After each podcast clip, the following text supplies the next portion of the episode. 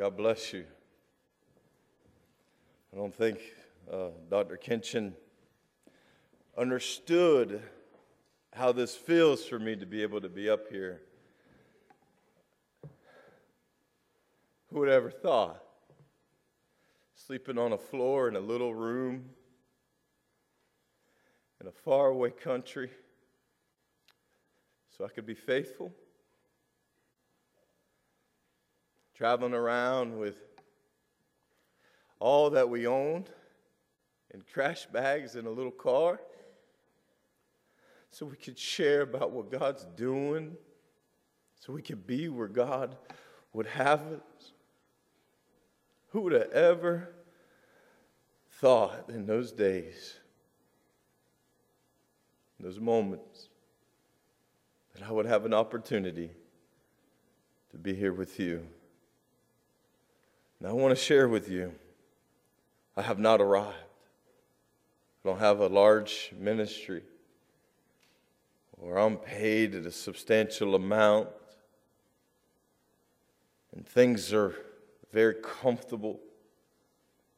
I haven't donated hundreds of thousands of dollars to the college to persuade this opportunity.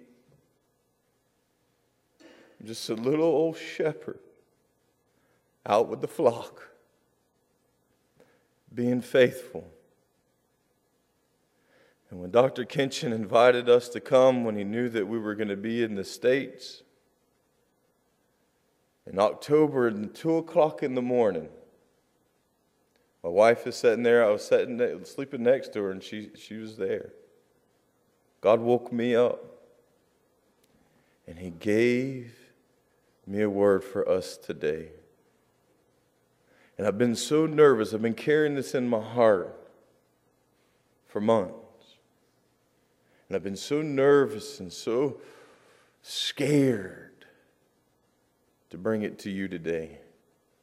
Faculty and staff, president, children of God,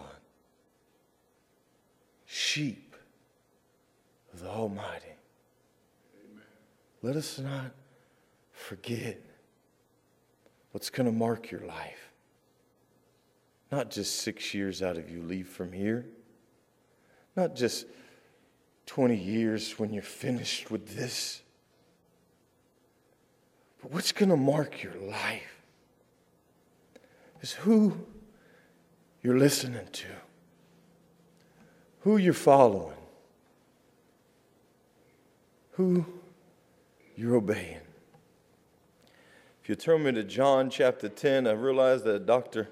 Daniel Akin was here yesterday morning, and Dr. Kinchen preached last week, and I understand that you're going to have scholars upon scholars all semester long. I, I remember chapel services, and I remember I never, rarely missed. I was always in worship, and I loved it.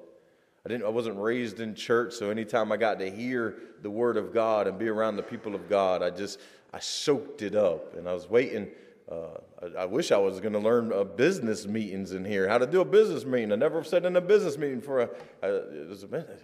But God is so good. So I just pray that you would just be encouraged throughout the semester. But I just pray that today you would allow just this time, not as somebody that's arrived or somebody that's better than you, but just a brother in Christ who loves you because there's six billion people that have not proclaimed the name of Christ on this earth. There's over six billion non believers. And in Vietnam alone, they say that there's 117 people groups, and uh, 71 of these people groups is from different nations, is unreached. 71% of 91 million people is unreached. Less than 1% in, Vietnam is, is, un, uh, is not a born again evangelical believer. I don't want you to think that there's, there's not a commission, there's not a desire for God to use you in this generation.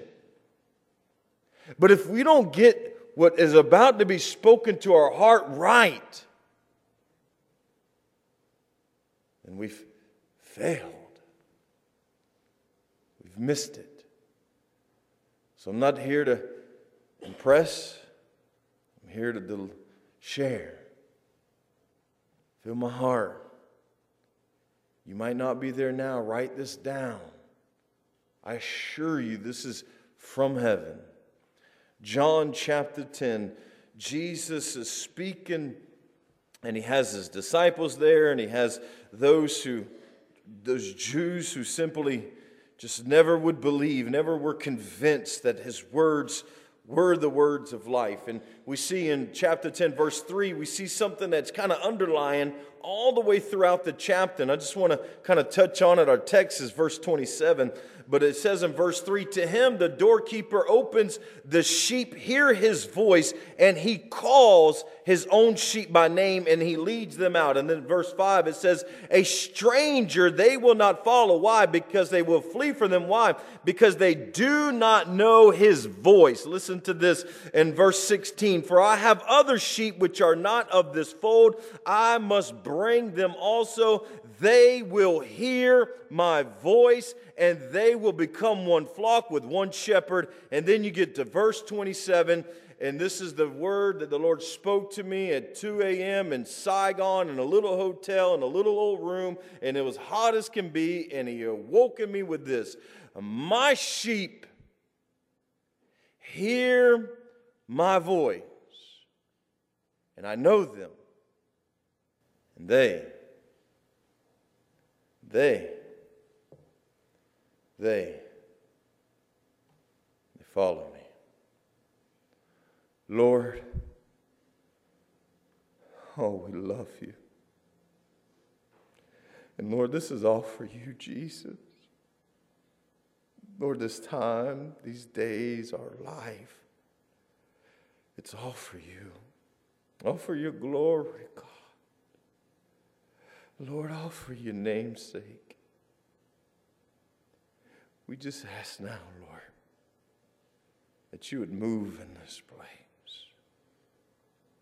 God, that you would move in this house. Lord, that you would remind us that we're yours. We hear you and we follow you. Spirit, move. Spirit of living God, just graduated just several years ago, and I, I like Facebook. Facebook is great, but you know, in reality, sometimes it's very discouraging. A lot of the individuals that I graduated with, that stood on the stage, led us in worship, that I studied with, that was profound in thought and profound in understanding, had the ability to, to capture your attention with words and had the ability to articulate things that you would never imagine. Very gifted individuals, and at the time, we, I, I was convinced they're godly. But watching on Facebook over the years, decisions that they've made, lifestyles that they begin to live that are very similar to that of the world. Out of ministry, married here. They, they were dating, they met here, they got married here. And don't you know that people that meet here, godly woman, godly husband, they meet, they get married, and they end up, and over 50% ends up in divorce? These are friends of mine. These are people that I've, I've, I've eaten with, I've worshiped with, that I've served with. And I'm thinking, man, and not only that, but not only the people that graduated from here, but those who have uh, been in ministry for years walking away. Walking away from ministry as though it was a choice of their very own. Listen to me. We have to grab hold of what God has called us to. There has to be something within you says, I can't do nothing else. This is what God has said to me. God told me to marry her. I don't care how bad it is going to be. I'm not going anywhere. God called me to this little old church. I don't care how many people's here. I'm going to be faithful. God called me to this college. I don't care how much work. I don't care how hard. I'm not going to walk away. God called me to this country. I don't care how hot, I don't care how busy, I don't care how ineffective I may think that I am, I'm not leaving. We have to grab hold of God's call and God's voice in our hearts and our lives. As the Lord had shared this with me, I'm writing, and it was really strange. This has never happened to me. I've preached several times and God has used me and I've loved preaching and he just I just wrote. And he gave me there's people that are way smarter than me, so I don't I mean you gotta talk breaking up with God. But there's three different voices that the Lord had showed me. There's voices of status that we can listen to. This is society this is officials within our society. These are physicians. These are teachers. These are news reporters. These are the tabloids. These are the celebrities. These are the politicians. And these are the individuals that are on your wall on Facebook. Then you got voices of influence. Those family members in your life, those friends, those church members, those neighbors, those grandparents, those parents, those spouses, those girlfriends, those boyfriends, those professors, those pastors, and the, and the presidents of the universities. Not all these voices are bad, most of these voices are very good. Then there's that voice from self that tells you I'm hungry, I need to eat. That tells you I'm tired, I need to sleep. That tells you that I, I, voices of emotion, I feel like doing this and I, I don't feel like doing that. Voices from intellect, I have to do this. Voices of reason, I should do this. Voices of conscience, don't do that or you would or you should have not done that. Or this is the right thing to do. And I what if you was to gather all these voices together, if you was to gather them all together and you were to listen to them all in one accord, what would these voices be saying? They'll be trying to direct you. There'll be a directive uh, overture that would simply be heard. Do this. Go here. Don't do that. Things are always, voices are always, people are always, influences are always trying to get you to where they think you should be. Not all are bad, some are confirming, but not all are God. We need to understand that this has not changed, that in the garden, Dr. Newell will share this with you later on, bring it up with him. But in the garden, we see in Genesis chapter 3, verse 6, that when the woman saw the tree was good for food and that it was a delight to the eyes and that the tree was desirable to make one wise, she took from its fruit and she ate and she gave it also to her husband and he also ate. I would say that there were six different voices within the garden speaking that day, the voice of the enemy. Eve's emotional voice that would simply say, It is good. Eve's intellectual voice, it's delightful. Eve's reasoning voice, it's going to make you wise. And in Eve's very own voice when she offered it to her husband. But number six, there was also God's voice. And the Lord had said, Do anything, but don't eat of that. Jesus had been preaching and teaching, his ministry took off in an uproar. It began with such power with the overturned tables in the book of John, the overturned tables at the, at the, at the, at the at the temple. He overturned them in, in chapter 2. And in chapter 3, his talk to Nicodemus. Chapter 4, his walk with the Samaritan woman and him offering her eternal life. And then we just see that Jesus continues to teach. And then he gets to chapter 10 and he has so many people following him. Some that would simply be convinced that he was the Messiah. And then those who were in doubt and really just like listening to him, but really was just saying, man, this guy I think he's crazy. In chapter 6, it actually said, We think he's got a demon. He's from Beelzebub. I don't know. He's crazy. Actually, it says it later on in chapter 10 as well. And, and, and so we see that Jesus, uh, one, two, three, four, five, five times within 27 verses, he mentions or refers to hearing his voice. That's what marks the sheep hearing his voice, knowing him. That word hearing is very simple. It means to, to, to hear with the knowledge of who's speaking. That you wouldn't have to see the individual, that you could hear the individual's voice and you would understand who it was. And it's a, a, a almost an impromptu that you're going to respond to it because it's a familiar voice, it's a loving voice, it's a kind voice. See, we hear a lot of voices within our life and we hear a lot of things that are calling out for us. But we have to understand that God desires to speak to you in the midst of chaos. God longs to share with you his heart. God longs to give you direction and give you courage and give you comfort. In Psalm 18, verse 16, David says that I called unto the Lord, and the Lord, He came down and He took me.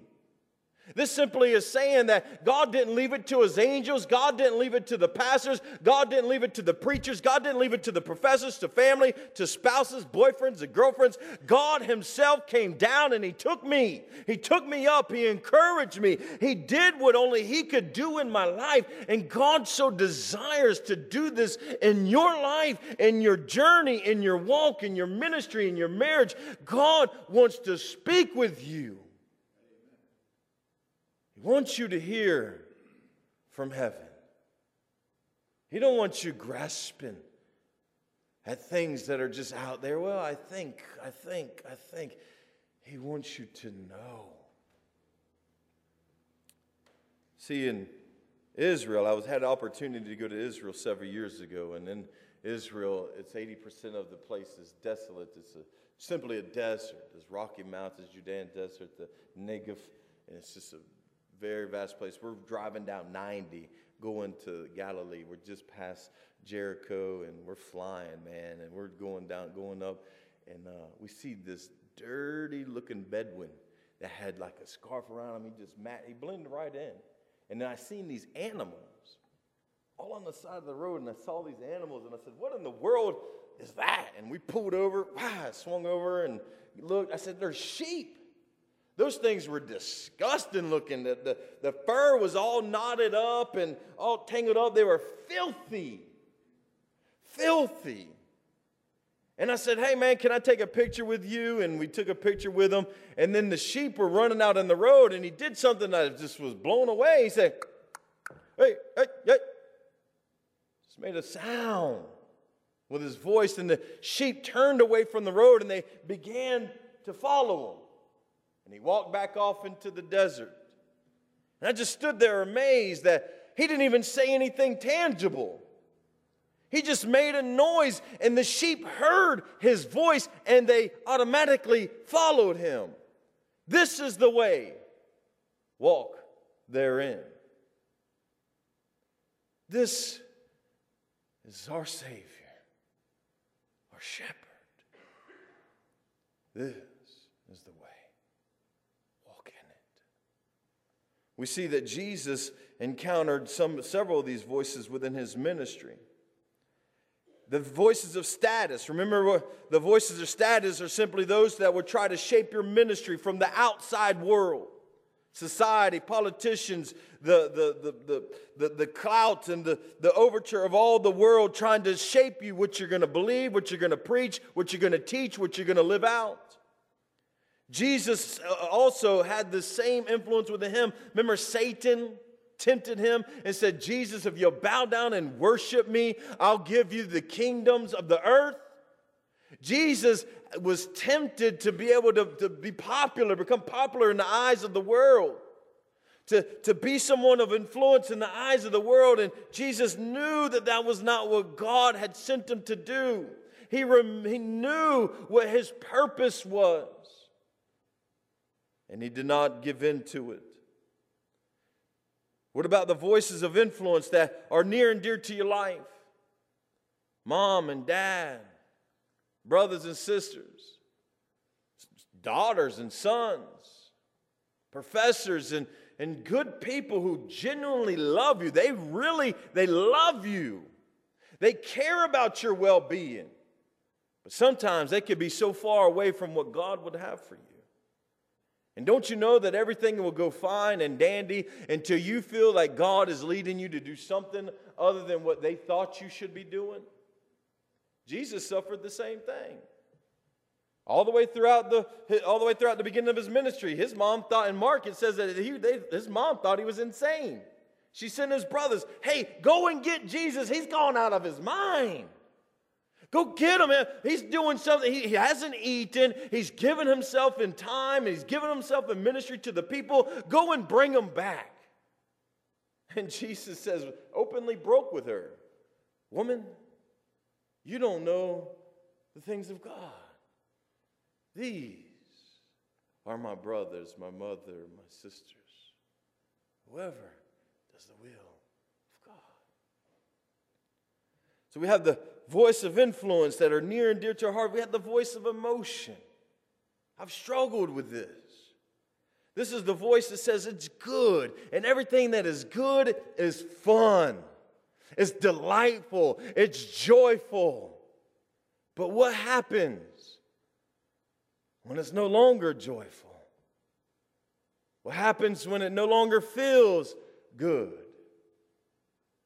What happens when it's a pain and you no longer feel like going and praying. You don't no longer feel like studying. You no longer feel like serving. You no longer feel like giving. It hurts.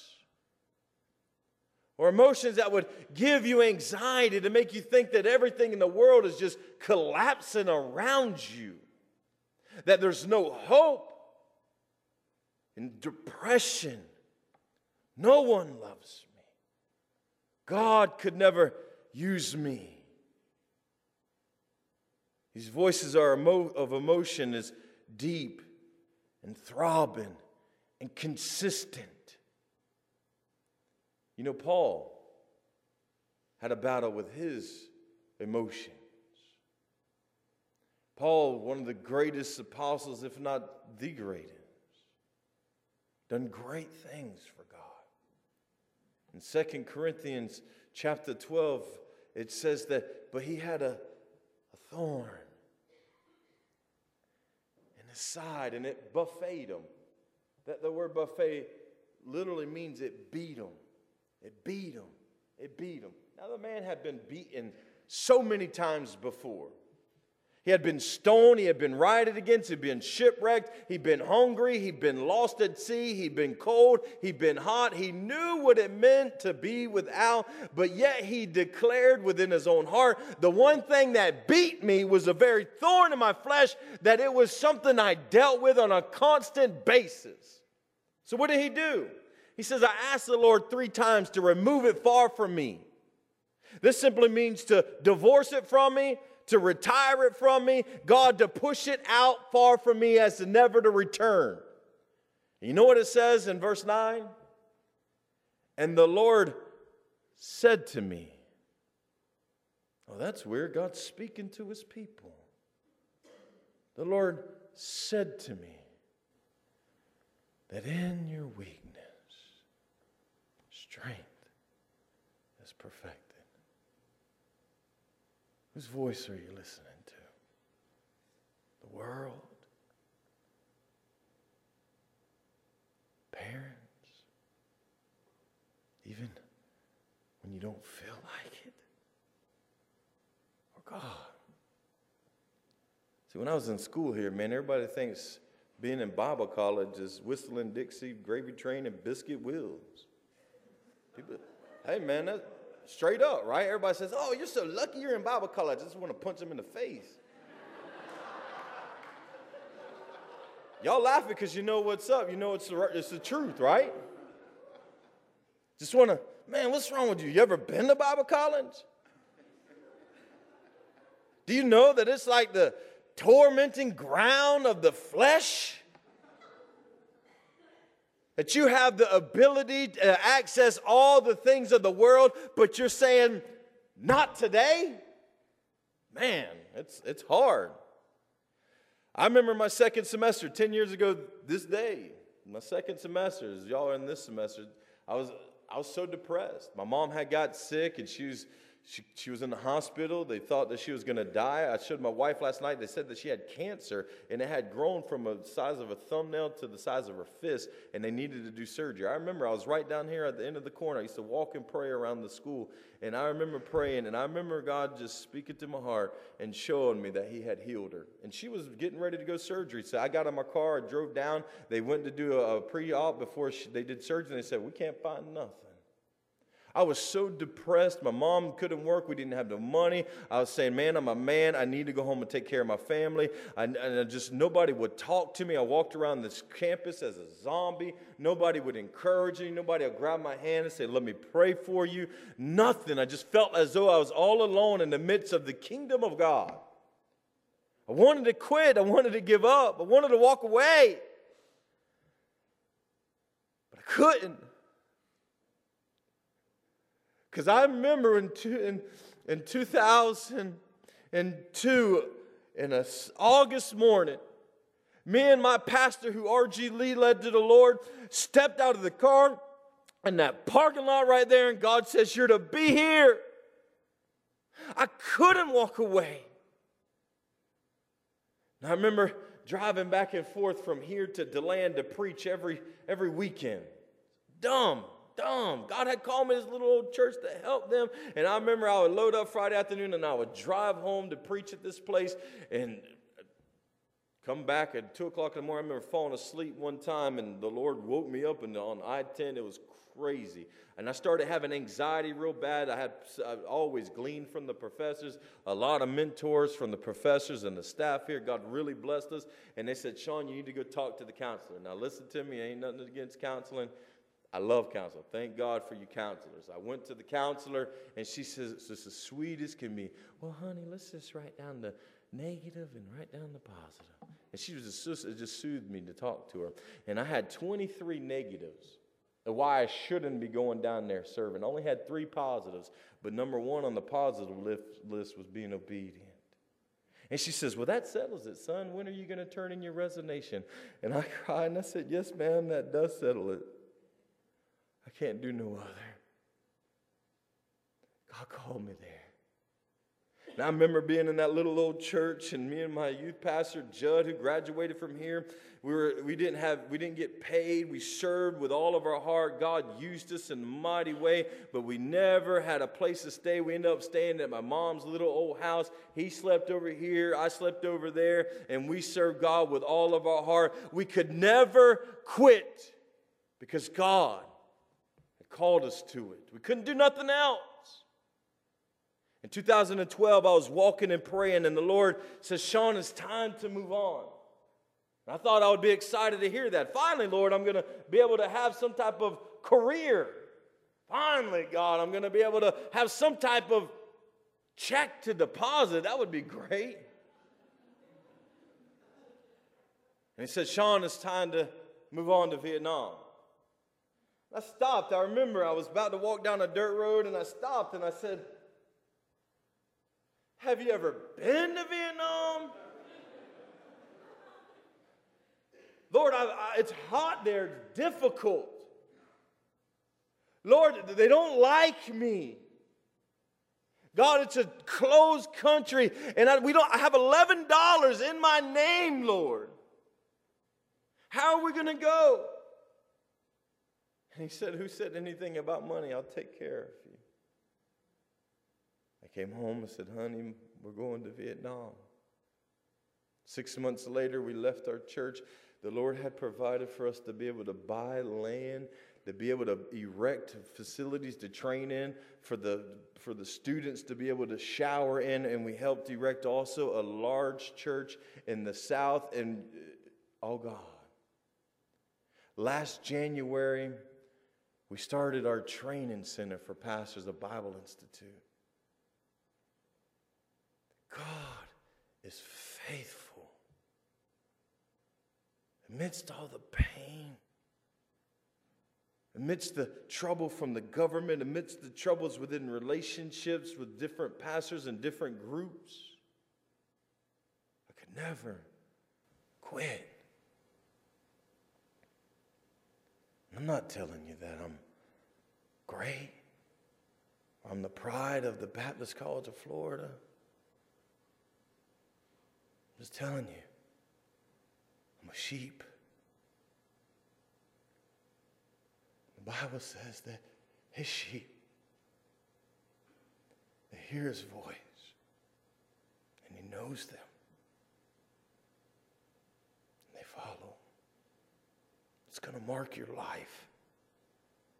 It's going to mark your marriage. It's going to mark your ministry. It's going to mark all that you do is whose voice you're following. Lord, we love you, Jesus. We thank you, Jesus, for your mercy. We thank you, Lord, for being you. And Lord, I pray for those whose emotions are running wild on them today. God, they just want to walk away, just want to leave. Lord, those who may be feeling called to a faraway place, but Lord, their parents would rather them serve here. God, for those whose testimony, doctrine, and theology has been influenced from outside instead of from your heart and your word. God, speak to your sheep. Let them make up in their mind today. I hear you, Lord, and I'll follow you.